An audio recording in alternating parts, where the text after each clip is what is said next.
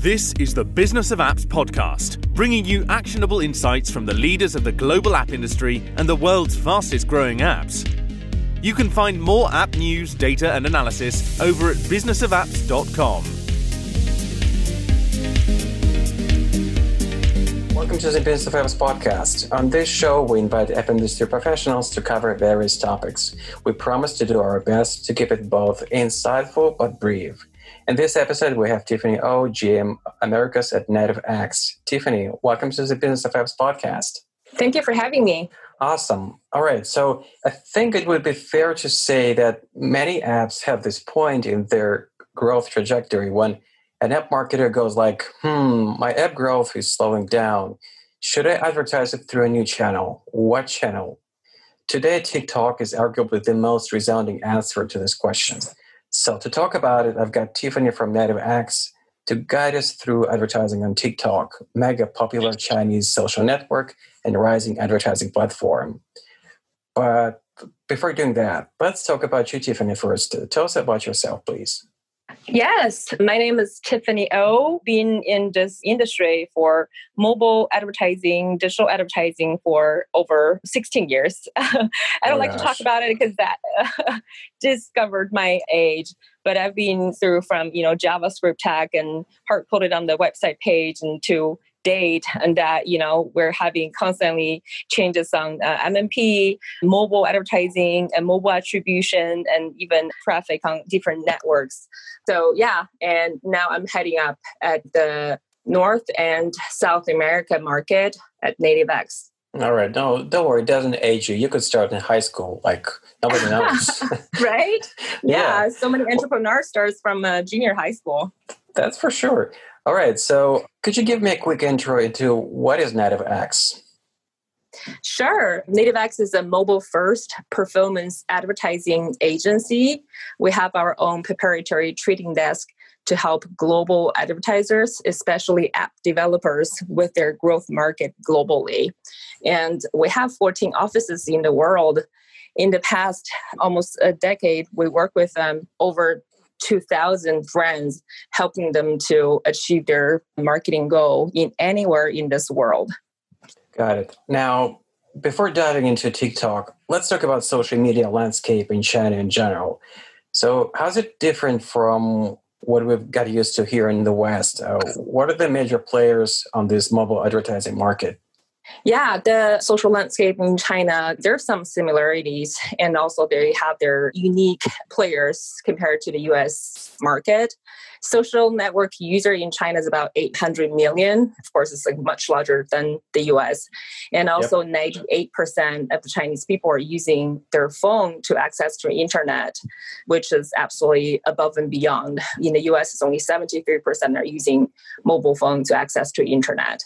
And the difference with the Chinese social media, they're much more immediate and also dynamic because there's so many mobile users are using their mobile phone and they are using their social network and social apps to read news to get updates and to get latest recommendation testimonial and tips on everything and just rather than being dominated by a small group of company like here we have like top five players facebook google um, instagram snap now tiktok in china there are mm-hmm. so many new players coming out almost every day um, and the Chinese social landscape is so much more dynamic that there are so many rising stars, and also there are so many new apps falling every day. For example, TikTok they were founded in China back in 2016. They have a different name in China called Douyin. And Douyin is now one of the largest social platform, along with Tencent Kuai, uh, Little Red Book, and Baidu. Those are the main players in the China market.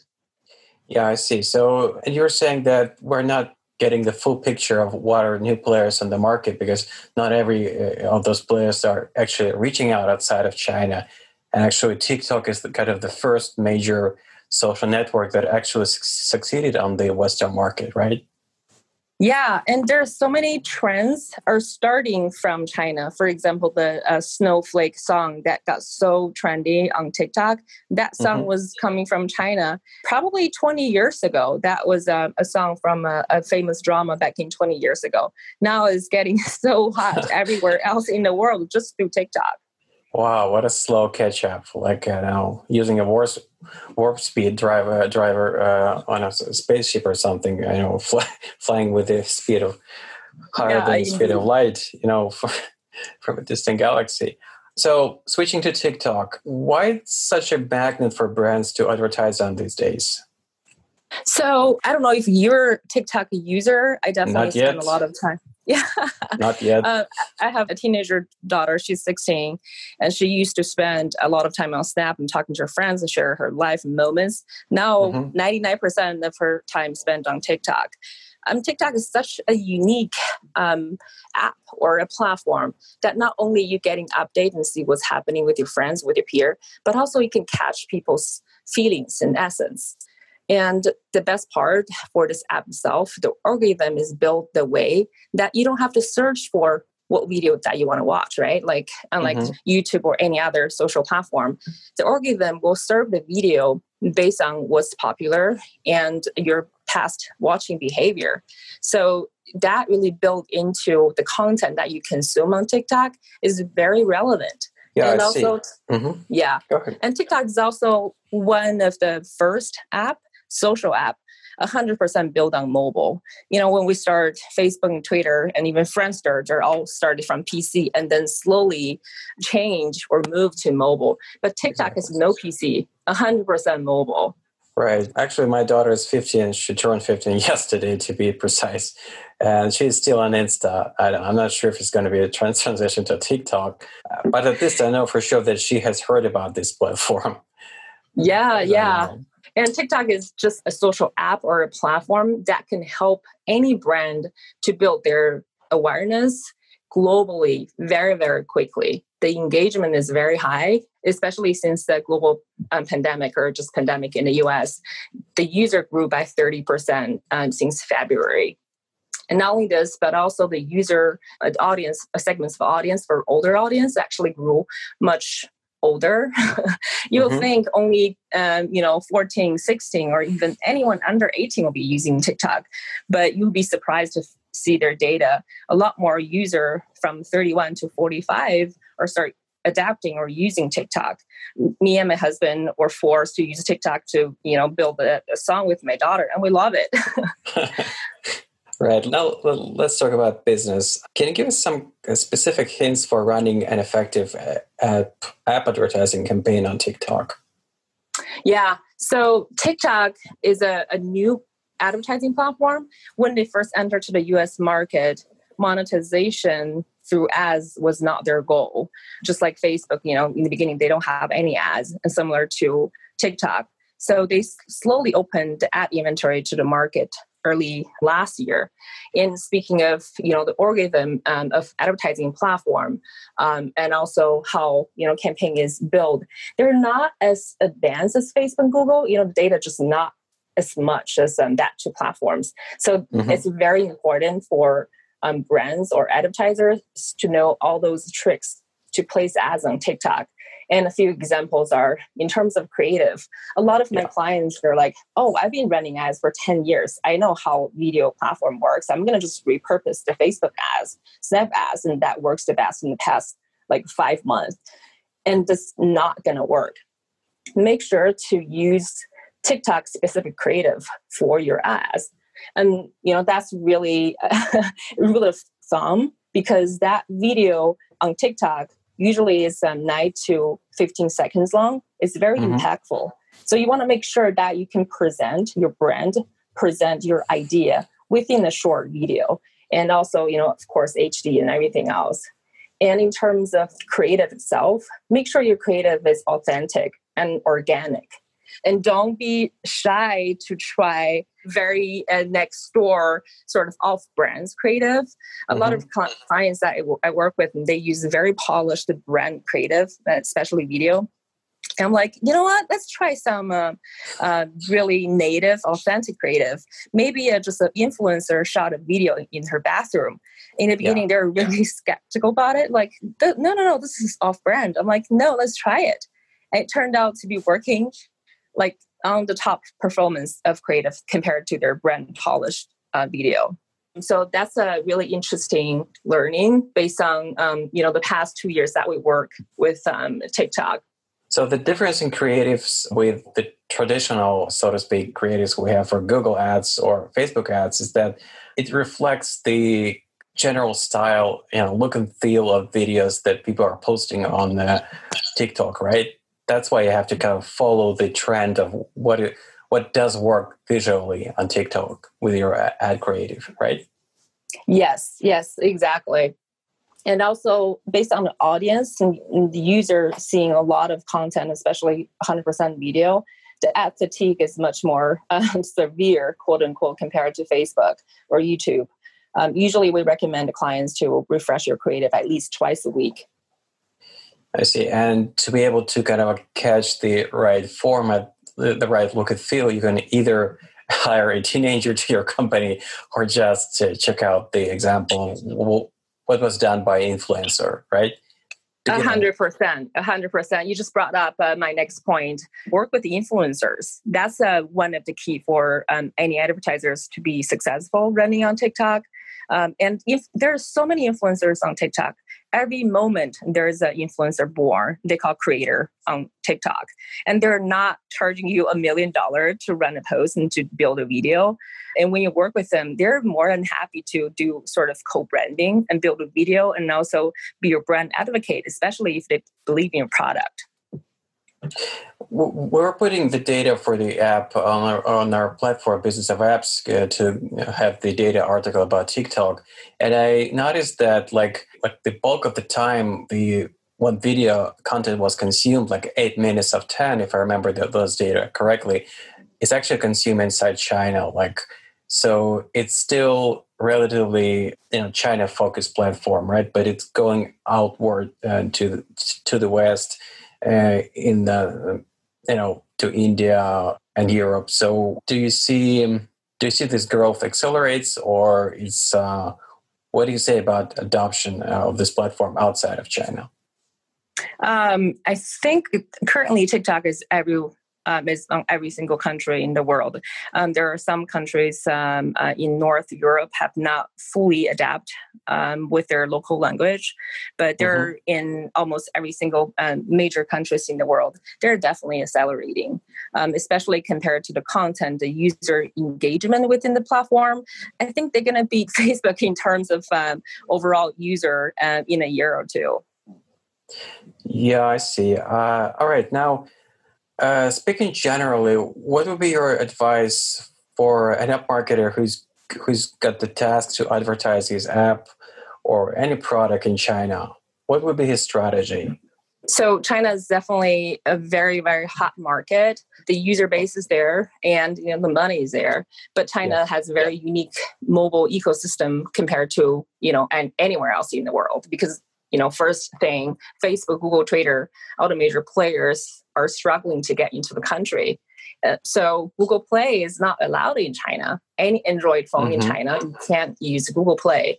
But then there are 450 or even more local Android stores, and Android has over 70% of the user in China.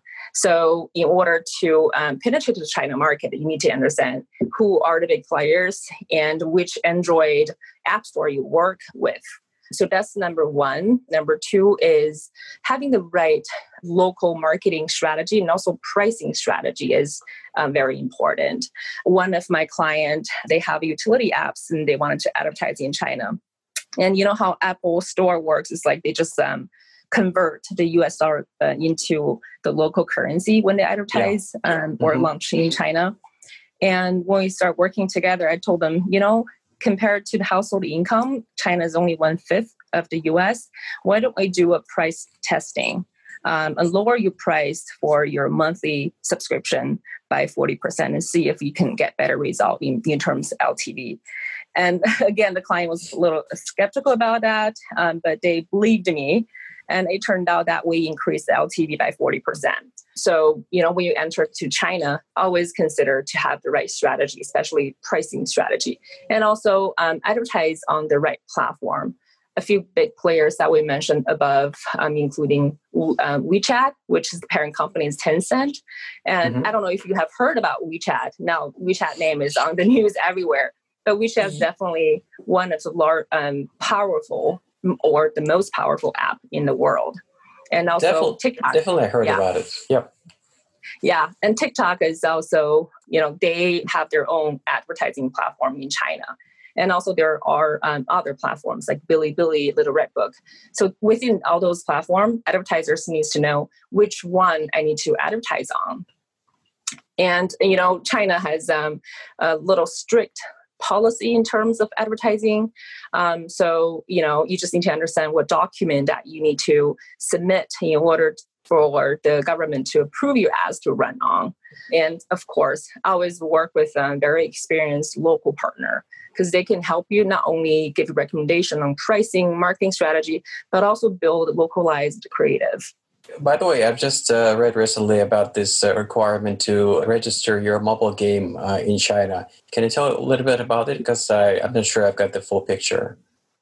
Yeah, so that's ISBN um, requirement. And uh, really, the purpose of that is, in my view, is protect uh, the interest of the developer, right? Because mm-hmm. when you applied ISBN number, the Chinese government wanted to make sure you're actual the copyright owner and they're gonna really look into the coding of your game and they're gonna spend a lot of time doing research and see is the game a copycat of another game that is being really popular in another country?